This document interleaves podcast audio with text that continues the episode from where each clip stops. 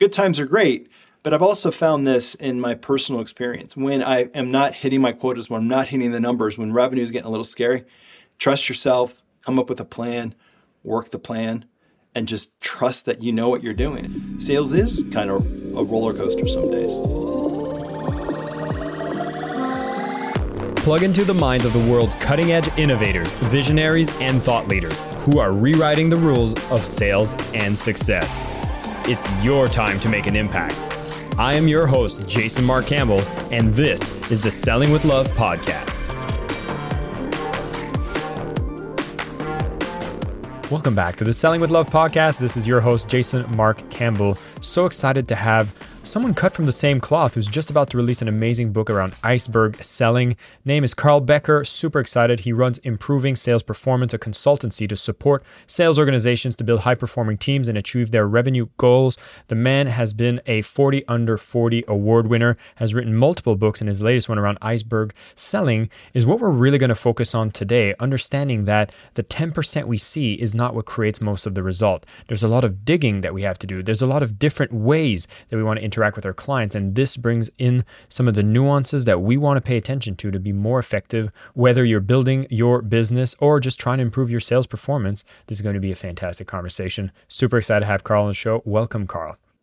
Yeah, absolutely. You know, I think a lot of times people talk about core values and core value alignment. I am thrilled to be talking to you and being able to share how I see the world and how I see sales. On your podcast here, I think we've got a lot of, like you said, common cloth, shared values. I'm really excited about today. Thank you. Well, you know, I've already had a chance to get a glimpse of your book. I know it's coming out later. For those who are listening to this podcast, you will be able to pick up a copy. We'll make sure you have some links in the show notes so you can go and grab this.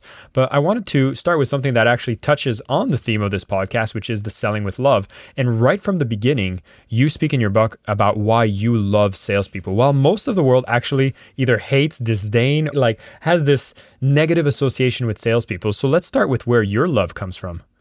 Yeah. You know, it's really funny. When I wrote the book, I really wrote it for salespeople. And you're right. In the first section, it says, I love salespeople. And I do. And, you know, I'll tell you why. And then I'll tell you kind of what inspired me. You know, I just think we are people that are change agents. We really help companies grow. We help the economy grow. We, you know, put our kids through college. You know, we can stretch as salespeople, especially if you have a lot of variable comp. And if you're really bringing it, if you're really performing, you have the ability to make an extra, you know, piece of compensation that you can do a lot of things with. And at the end of the day, that's just on the personal side, but even just what we do for companies, right? Like think of everybody that you work with at your company and, you know, you're helping them make their mortgage. You're helping them put their kids through school, you know, and if this is what you celebrate, you're helping them put presents under the tree.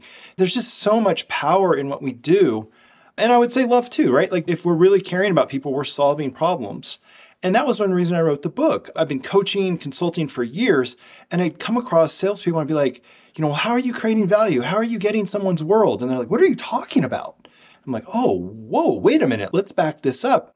If I can help you see the world differently and connect more powerfully by seeing what's below the surface, then you can be of a lot more service and solve a lot more problems. And we get back to helping families, helping the economy, helping solve problems.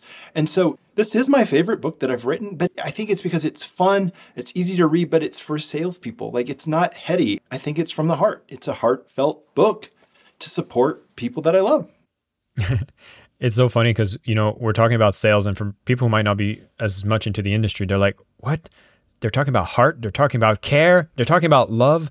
This is not my reality, or at least my assumptions that I have around sales. And, you know, I've often asked the question to non-salespeople, asking them what they think about salespeople. And, you know, a lot of these negative associations come up. And I typically am someone who is speaking to the non-salespeople about why sales is a beautiful thing, exactly how you described it. But I wanted to speak from your perspective because you work more specifically with people that wear the salesperson hat. What is the traditional self-image that people that are in sales have of themselves, and how does that either support or hold them back from actually being the best they can be in their role?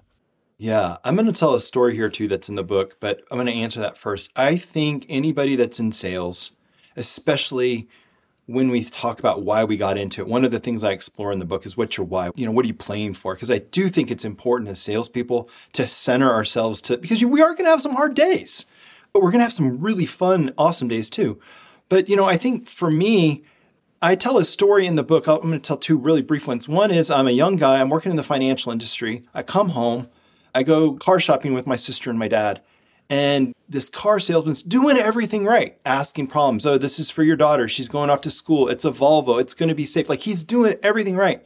My dad finally just looks at him and goes, "Why would I trust you? You're a car salesman." Oh, I still feel that right now. Like, it just was kind of like a dagger. Like, what are you doing? This person's doing a great job, doing a service. He's solving this problem for my sister. And you hit him like that. And I think, you know, for me at that moment, I mean, I still remember that. That was 20 to 30 years ago. So I think we all have head trash we need to get through because of TV, because of they're great movies like Glengarry Glen Ross, Wolf of Wall Street. Like, those are powerful, entertaining movies, but it's not reality. And so I think for us, and I did tell you I would tell a second story, but I'll pause that in case we tell it later. But, you know, I think for me, a lot of us feel like if we're supposed to manipulate or convince or, you know, persuasion, how good of a persuader you are. And all of that to me is parlor tricks. That's not what you do. It's about true understanding. And I think any salesperson listening, if you can get real with yourself and say, why did you do this? It was probably to help people and help yourself too. But like, you probably have a natural talent to connect with people and help them see a new reality. And that's what it's all about in my world. You know, I have to say, Karl, I feel like we're having a conversation in an echo chamber because, you know, everything you're speaking about is exactly what I'm speaking about as well. You know, the thing that I think, you know, I want to highlight here from the audience that you work with and from your story is this whole idea that as a salesperson, there's a lot of your own, like, I think you call it head trash. And these stories that come up from these ideas that have happened, you know, for you, you're talking about 20 years ago, and that sticks with us. And, you know, people are very, very quick to take a jab at a salesperson. And so you need to build that emotional resilience. You need to build that kind of self-trust, which I think can actually be quite emotional because you're very tied to performance. And, you know, we have the greatest of dopamine highs when things go right and the biggest crashes when things might not go so right. And so what are some of the things that you suggest to people when it comes to regulating your emotions or maybe just understanding your emotion about this joyride of being a salesperson? I am so glad you asked that. I think any human, the more self-aware you can be, you know, are you being present?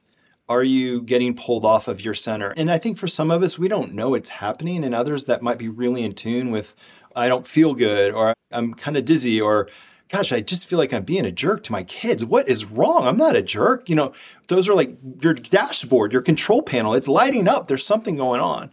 So I think the first thing with so many things like this is when you are having a tough time, just realize you're having a tough time. And, you know, why is your control panel lighting up? What happened? Is it this thing that you said and you got misunderstood? I had a conversation with a client/business partner yesterday, and I said something from the heart to him, and he reacted and took it very personally. And that was yesterday, and I'm still like a little sensitive about it because I care about him so much. But at least I know that's why I feel like a little edgy when I have a little bit of still like unsettledness because I do care about him. And I was bringing forward my true self. I was being really authentic. And so I think I would just say part of the solution when you're having a rough day is recognizing and then finding the way that you rebuild. You know, maybe it's going on a walk, maybe it's yoga, maybe you work out, maybe you listen to music really loud, maybe you run outside and scream. But I think getting in tune with who you are and then working through that after you recognize it is part one. And part two, like I said, you know, why are you doing this in the first place? What do you play for? There's a reason that's the first part of the book. And I think if we can get back to center of like, where are we going? Why are we going there? It fills us. And, you know, the tough times can be really tough. I'll say one other thing. Good times are great, but I've also found this in my personal experience. When I am not hitting my quotas, when I'm not hitting the numbers, when revenue is getting a little scary, trust yourself, come up with a plan, work the plan, and just trust that you know what you're doing and then that you can play this game and you can play it well. And I always kind of just say, I just have to work my plan. I just have to work the funnel. I just have to stay really present in this because sales is kind of a roller coaster some days. It's a roller coaster, and I think we underestimate how much emotions and care we put into every transaction. And I know for, you know, in your concept, you talk about being very like lifetime value mindset. That involves you giving a crap about the people you serve. And that's exhausting. And like, if you're going out, you're doing a lot of prospecting, you're doing research, it's like putting units of care towards every single person on that pipeline. And so what have you found are some of the key things that allows you to increase your capacity for caring more at scale without burning out? Wow.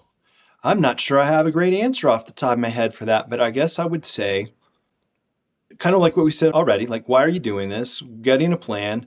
And for me, I guess I do know the answer. For me, I get excited when I create an experience, when I have connection. Connection feeds me. And I think a lot of salespeople are like this, right? Now, it might be the rush, the fun, I won, high fives around the office, but it also, I would bet it's also that connection with that other human being who had a problem, you solved it. You might have rung the bell because you're in a sales team and that's the culture you're in. But I think deep down, even if you're in a culture like that, it's about you made a difference. And so I find that when I kind of bottom out, the more experiences I can create for other people, my kids, my family, my wife, friends, a client, I can do something nice for them. I can do something thoughtful where I've changed their reality and they give me the energy back. So it's kind of 1 + 1 = 3. Then I start to fill my battery up faster and faster. So I don't know about other people, but for me, you got to find the thing that gets you excited again. And for me, it's being of service. It's thinking of something, sending somebody something, like making an introduction, getting more proactive about connection and putting it out there so that it will reflect back to me. I like that. I think for me, from my perspective, is the fact that when I'm dealing with the kind of client that is fun to do business with and like that you see that they're actually having a problem that they're looking to solve, that becomes a very fun sales process, a fun conversation. You're like investigating. But there's also seems to be like the pressure for like hitting quotas, doing some, colder outreach. And you're not always dealing with, the most amazing potential clients. And so do you set some sorts of gateways or like, I don't know, a litmus test to limit how much care goes out if you're not feeling that it's reciprocated in the way that they're kind of connecting with you? I don't think I do other than just being careful. But I will tell you, as you were talking, I thought of two conversations I had recently. One is a friend of mine that's been a sales coach and a contributor for years. And he's convinced that if he doesn't go to a coffee shop every morning and start a conversation in line, the rest of his day is tanked. He needs that rush of connection to start his day, just like he needs that caffeine. I have another friend, I was actually talking to him today, and he said, I get distracted easily. He goes, we kind of live in a distraction society. Phone, scrolling, it's distraction. He goes, I really believe momentum creates momentum. So the first thing I do is I get up in the morning and I start to connect with the people that I know want to talk to me. And then from there, I've got momentum to take through the rest of the day. So I think it gets back to, how do you want to be in it? But for me, I think it's trying to find the little wins everywhere. And I play for change. That's a big part of what I'm about. So it doesn't have to be I don't have to boil the ocean. As long as I'm starting to see a little bit of change here and there, it usually carries me forward, usually. Yeah, I love that. And actually from that, I'm definitely going to take away the whole momentum thing is starting with your warmest leads so that at least motion starts and you got a bit of a smile on your face that kind of becomes contagious on your future conversations. It's so funny. I'm having so much fun talking with you because I see that we have a lot of the similar kind of concepts and it's refreshing, but I haven't even touched on the word iceberg much, which is actually one of the key things I wanted to speak about with you here. So I know like from the beginning, you talk a lot about how everything is an iceberg. And, I know this concept applies not just to an 80-20 in a specific part of sales, but I'd love for you to kind of elaborate on the metaphor. What made you choose an iceberg here and what's kind of the inspiration behind this whole theme? Yeah. So for years, I've had icebergs in my lessons, in my decks when I talk and I speak, but I never made it the front and center. It was always around, how are we going to become better salespeople? Well, we're going to become better salespeople by really understanding everything. And I put an iceberg up. And then as I started to kind of go on the adventure of writing this book and exploring, what's something that we could all grab on really quickly. The book's a short read. It's fun. There's a lot of stories. It was built that way because me personally, I have a tough time reading for a long period of time. I need to get a piece of information and then go and stories help. So I was like, there's a lot of people probably like me in sales where, gosh, just don't make it heady, make it fun. So before I know it, I learned something. And as I was writing it, I was like, wow, if I could just get people to remember one thing, that everything is an iceberg, and we only see, 20%, 10% above the surface. if we could start to figure out how to look below it and remind ourselves of that and start to see our spouse as an iceberg, our kids, our parents, could we start to have stronger, better relationships?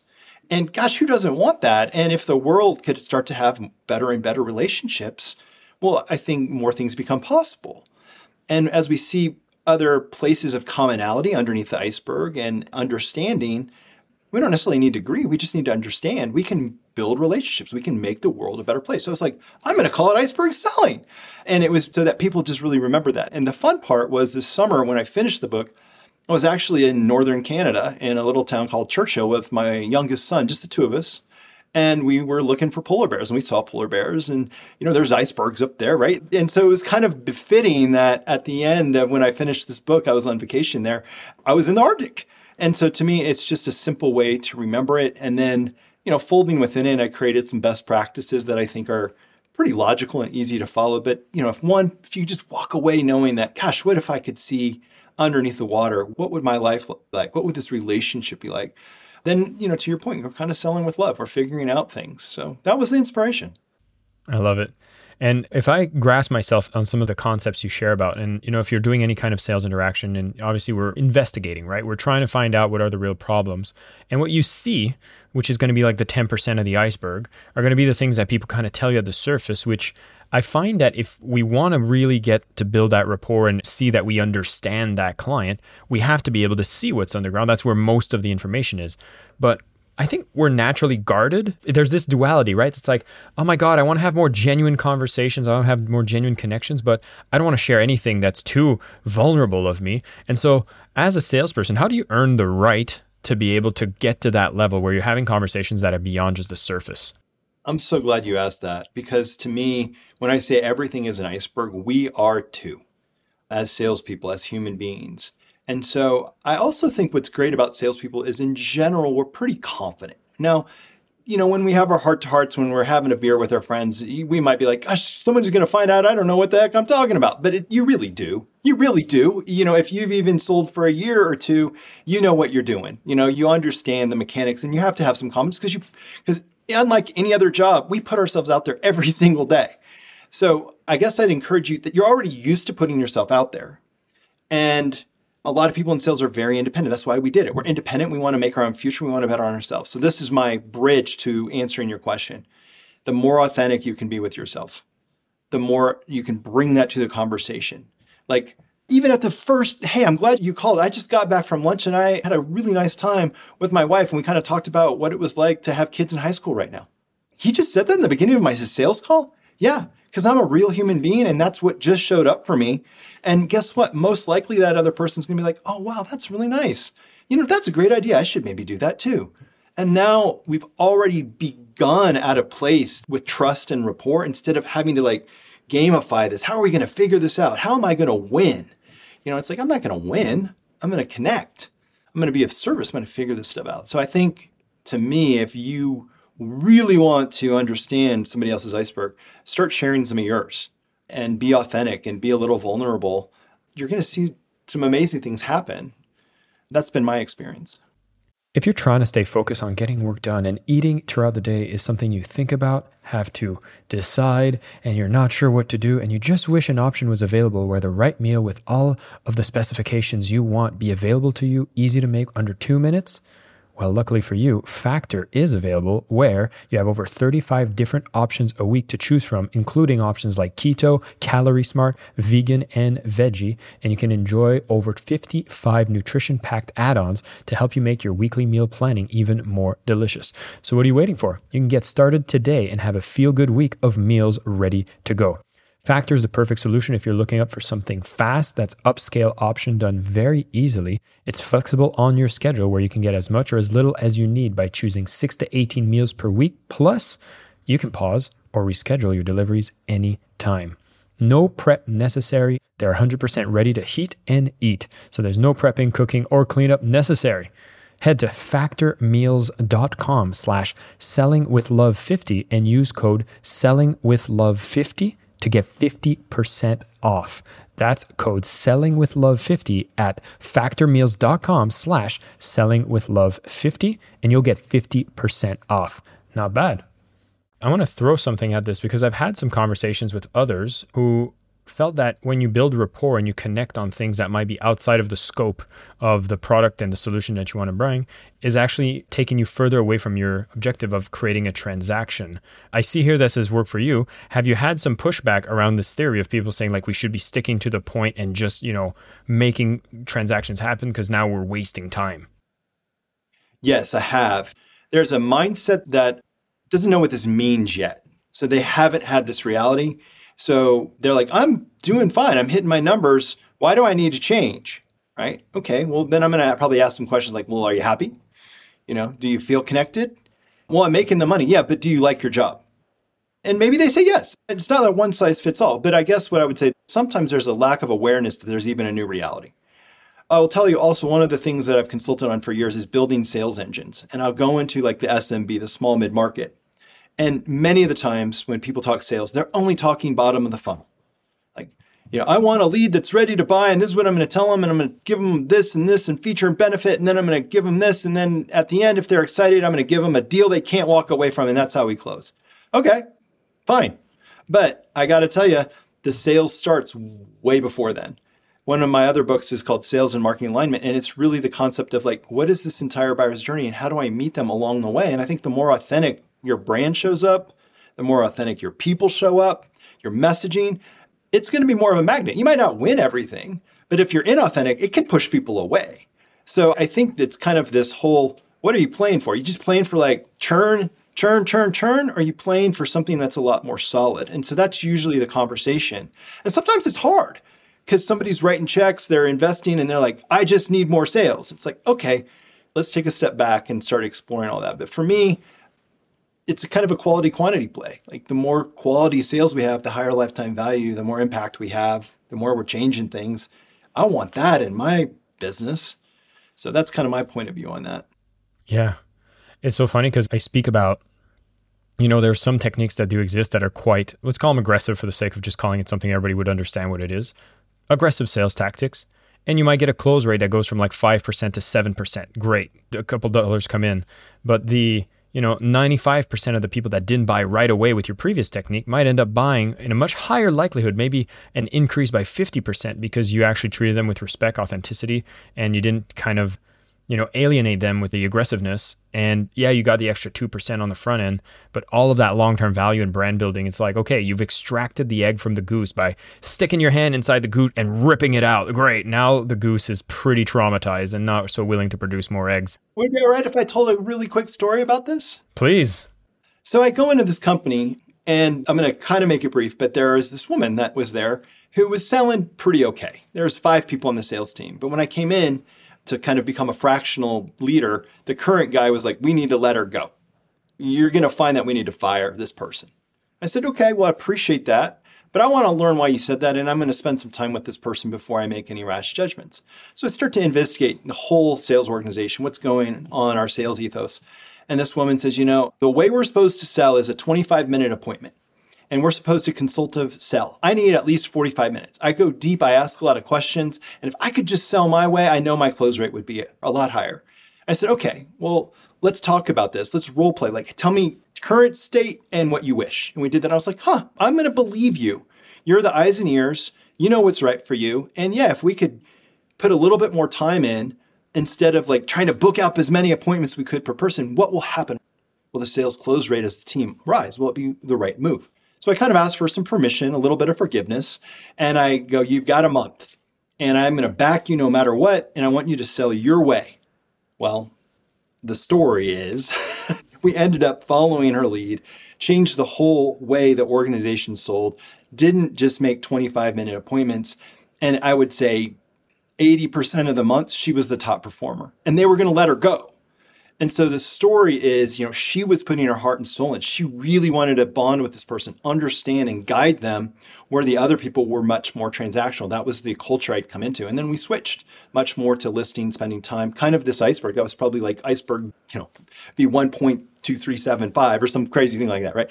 But, you know, I think a lot of it's just like, if you're not sure, then run a pilot. Try something different. Compare the numbers. They're not going to lie. And in this case, we ended up with a much happier sales team and more revenue, and a lot of good things happen. Speaking of that amount of time, and again, it comes with this like limited amount of care or time that we have in a day and making the most out of every interaction so that it actually leads to the results we need, both for being fulfilling and to hit the sales quotas. You do emphasize a lot, and you start with some of the best practices about doing the research. And again, it's not just doing the 10%, but going way deeper. How have you seen that translate into results? Like how much research is enough versus too much research that you're just spending all your time? How do you find that balance? I really like that question because oftentimes as salespeople, we will have folks that want to do too much research. And, you know, I love salespeople, but I think sometimes what happens is it's easier to do research than to do the outreach. So we get stuck in this, well, I did the research. Karl, you told me to do the research. Like, okay, what's really going on here? My short gut kind of answer is I ran a digital agency for about 10 years. And people wanted to work there. We had a really great reputation, did amazing work. And so when we posted a job, we would get a ton of people to apply. Well, account executives would come in, you know, applying for an account executive job. And one of the first questions I said was, hey, on our website, what was one of your favorite portfolio websites that we made or applications? And if they go, oh, I didn't really spend enough time. I don't really know. I just know you did great work. We took the off-ramp. Because if they couldn't put in enough time before an interview to get a job to just be able to answer some simple questions of who I was, how are they going to represent my brand? Why am I going to hire them? They didn't put in the effort. And I would say it's kind of a quick test like that too. Like part of it is for you to look for clues so that you can understand that person better when you come in. But the other is when you start saying, hey, I saw that podcast. I really like what you said here. You've changed that dynamic. It's more enough that someone knows that you took the time and intentionality to be present and show up with them versus, you know, I know where you went to grade school and your mother's maiden name. Like that's too much. On the first call with a prospect, it's like, how's Timmy, your second son? They're like, is this a sales call or a threat? That was a pretty sweater you had on yesterday. Oh, God. Too much. Pull it back. Too much. Back up a little. But I do find that taking at least the initiative to show that you care enough to have done the what would be a reasonable amount of research to show respect to the prospect. Because at the same time, I think a lot of the answers of your research does come better through the conversations, right? And I think that's primarily what we're trying to do as salespeople is to build those kinds of connections. But, you know, I love this point. You talk about how in sales, sometimes we assume that it's supposed to be some sort of like performance, right? And you've already quoted Wolf of Wall Street and Glengarry Glen Ross. And oh, do we love Alex Baldwin's opening line in that movie? Every sales guy's watched it. If anybody hasn't watched it, definitely go on YouTube, Alec Baldwin, Glengarry Glen Ross, and you'll see a monologue that was worthy of an Oscar, I believe. If not, it should have been. Yeah. So, okay. And to be honest, Karl, this one actually gets close to home because I have a lot of people that come to me to do pitch hacking for them. I have this knack of being able to string together, what's your product? What do you do? Who do you sell to? Here's a pitch. And I go into this performance mode and I can make it sound amazing, but quite frankly, it only impresses other salespeople. I don't think it actually makes a difference to the people who are looking to buy. I'd love for you to elaborate on that point because you speak a lot about it. Yeah, I'm going to tell a story. I'm going to kind of high level this. So one of the exercises I like to play is kind of scenario based. So I'm running a sales meeting, kind of a sales/working session. And this is a company that sells professional services to CPAs. And I said, hey, okay, this is what we're going to do. There's a conference for CPAs in Vegas. And the scenario is you're at the conference, like, who do you meet? Who do you say? Paint me a picture. And I intentionally went with some of the kind of younger salespeople, and I ended with one of the senior partners, and it was intentional. And so the first guy did kind of your pitch hack, like, well, Karl, I'd be in the line waiting for a cappuccino, and the guy would have a shirt with his CPA firm on it, and he would have just ordered, and I would have ordered, and I would have been like, hey, you're a CPA. Yeah, I am. Hey, do you know we do X for Y, and this is da-da-da-da, like the whole, like, just, it was beautiful. And he goes, and then the rest of the time while we're waiting for our coffee, I would ask him some other questions and we get to know each other. I was like, okay, you know, there was nothing textbook wrong with it. But to give you the juxtaposition, I then, you know, eventually, because there was a couple other people on the call, I went to the senior person. Can you give me your scenario? Super cool person. This was so cool, like Jedi, right? Master. I would be in a plane and I would have sat down. And the CPA would have sat down next to me. And as we lifted off from the ground, they pull out their laptop and I see the name of the CPA firm. I would say, oh, are you going to Vegas for the CPA show? And they would say, yeah. And I would say, why? How long have you on? And she just started saying, and then I would be like, how long have you been in your firm? Are you a partner? Who all do you work with? Have you been to Vegas before? And she just kind of rattled off. She goes, and we would have a conversation about this person and what they were all about. And then near the end, I would probably say, yeah, I'm in the space too. This is the professional services we do. If that's something you ever learn more about, I'd love to give you my card. But if not, this has been a wonderful conversation on this trip. The juxtaposition and just even the power of that story, right? The senior partner had framed a get to know me conversation. The other guy had pitched bottom of the funnel. Do you want to buy this thing? It's super cool and shiny and it's better than everyone else's. So for me, there is a time and a place. Like if you only had 30 seconds and somebody said, what do you do? And the guy was a CPA. This is what we do. Oh, okay, cool. But if you can really architect that experience, which is one of the parts of the iceberg, architect your plan, chart your course, what's the outcome you want, then why wouldn't you do it? I love that story. And it's so true because we go on YouTube sometimes, at least for me, and I'll go look at these like star guru salespeople kind of motivating their other salespeople. And the way they speak and the techniques they share seems to only work on other salespeople. On other salespeople. They're hype men for the other salespeople. Yeah. That's it. And so, but everything you're speaking about is so much more about, trying to understand, see what the real problem is, dig deeper, not just do the surface level stuff, which brings me to, as we go towards an end of a conversation, it brings to the point that a lot of people feel is the 10% that will create 90% of the results, which is, oh, I just need to learn how to close better. I'm really afraid about closing. But you have a very, I would say short, but to the point perspective on how closing can and should happen when you apply your methodology. Would you be able to share more? Yeah. So the whole concept here with iceberg selling is, if we do some research, kind of step one, step two, chart the outcome we want. And I even in a meeting, I'll tell a client, hey, we've got 30 minutes still, right? Yeah. Well, how does this sound? And this is the casualness of it, right? How does this sound? What if for the next 10 minutes, you just kind of told me a little bit about you and what your company's like and your role and what you're looking to do. And then I'll share a little bit about me and how we work. And then from there, I think I'll have a pretty good idea. Let's just kind of test to see if there's something here. And if there is, let's get into some brainstorming, how we might be able to work together and what that might look like. And then if so, let's figure out if it makes sense to keep talking. Could we do that today? And I mean, everyone says yes. And that sounds good. Like, I know there's no smoke and mirrors. I know you're not going to hijack me. I know you're not going to trick me. Awesome. Thank you. And so, as we go through that and we start to build rapport and learn about them and really seek to understand, I start testing to make sure I understand. Did I hear you correctly? And then I get into brainstorm solution. And I might even just say, hey, is it okay if I run by some ideas of how we might be able to work together, assuming they're a good fit? And at that point, we start to co-create. And that's the magic. We start to co-create a path forward. And what I have found as I start to do that, the old school would be like, well, they're selling themselves. Okay, fine. But what's really happening is they are getting enrolled in this solution. They've been seen, they've been heard. They understand that you understand where they are and that you have the solution to make their life better. So I find 80, 90% of the time if I do this, they actually go, what's the next step? How do we move forward? I don't have to be like, so what do you think? You've said yes a lot. Do you still want to do this? And then to cap it all off this is something we all know, mutual next step. Always do it. And I'll tell you, I don't always do it, and I always should, but it is of service to someone so much. Like if they're like, yeah, what's the next step? This sounds great.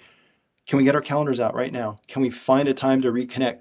And if you're nervous about that because you're like, well, they're going to feel like I'm a salesperson now and we just became friends. I'm telling you, you are being of service to them because everybody's busy. And then you start to chase someone because you didn't lock it down. And now you're like, oh, does she still like me? You don't want to be ghosted and start chasing. And this is how you solve it. You just say, I'd like to find a time. And if you're nervous about that, then say, hey, I'm going to send you the proposal. Why don't we just pencil something in just in case we need to talk? Can we do it right now? Because it's a lot easier to reschedule than to create a new schedule. So that's kind of the real high level, get in co-creation, get real with someone, get them to know that you've got the solution, and then make sure you're of service to have a nice step and another thing to keep this conversation going. Yeah. Having something back in the calendar is just one of the simplest, and it's so gentle. I don't know, I think we put more weight to it than what it actually is, but the benefits of it is just going to be the biggest thing you actually solve a problem of trying to figure out a schedule. And oh, believe me, Karl, being here in Asia, like trying to coordinate time zones, you definitely want to do it in person. After one person sends a booking link, then the other person sends back a booking link and you can't find something, you do it right then and there. And you know, this conversation was so fun, yet so short for the depth of what you explore within your book. There's one final question I love to ask all the guests that come onto the show. You are on the Selling with Love podcast. So what does selling with love mean to Karl Becker? Yeah.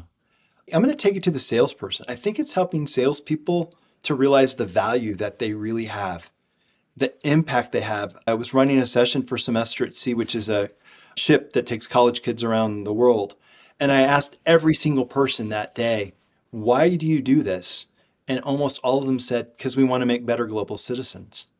And so like, wow, right? So if as a salesperson, you can connect with your mission, your values, and be somewhere that's aligned to that, and you can help solve problems, or in this case, make better global citizens, and I can help somebody do that, then I think I am caring. I'm bringing that love forward to help people realize just how special they are in the world and how much impact they have. My why around love is helping the people on the front lines having those conversations, just get into better conversations and change the world. I absolutely love it. Now, Karl, I have to say, you're probably not as aware of my material, but one thing you would have to know is in the Selling with Love methodology, the first love is love the impact, which is about answering your why. That's why I'm having conversations with you and I'm like, hell yeah. And I think for everybody listening, you've probably witnessed us having a lot of fun here. Hope you've enjoyed as well. Karl Becker, again, the book has just come out. You definitely want to pick up a copy. We'll have a link into the show notes. You can grab it. It's a fun read, very practical, filled with stories, and actually not that long, not filled with the fluff, just going to the point and telling you exactly what you need to do to be able to be more effective as a salesperson. If you are a startup business owner, this will be allowing you to build the basic skills you need to take it to the level where maybe one day you will be able to hire salespeople. And if you are a full-time salesperson, this is going to be very, very effective to bring you into the right mindset, take away all that trash in the mind, and really get effective at building long-term relationships with high value that'll increase your bottom line for the company, your commissions, and do it in a way that feels good and is actually fun. Oh my God, we crossed a lot of bridges today. This investigated a few different icebergs, but it was an absolute joy to have you on the show, Karl. Thank you so much for bringing that message to the world. We are supporters here, and for everybody else, keep selling with love. I am your host, Jason Mark Campbell, and this is the Selling with Love podcast.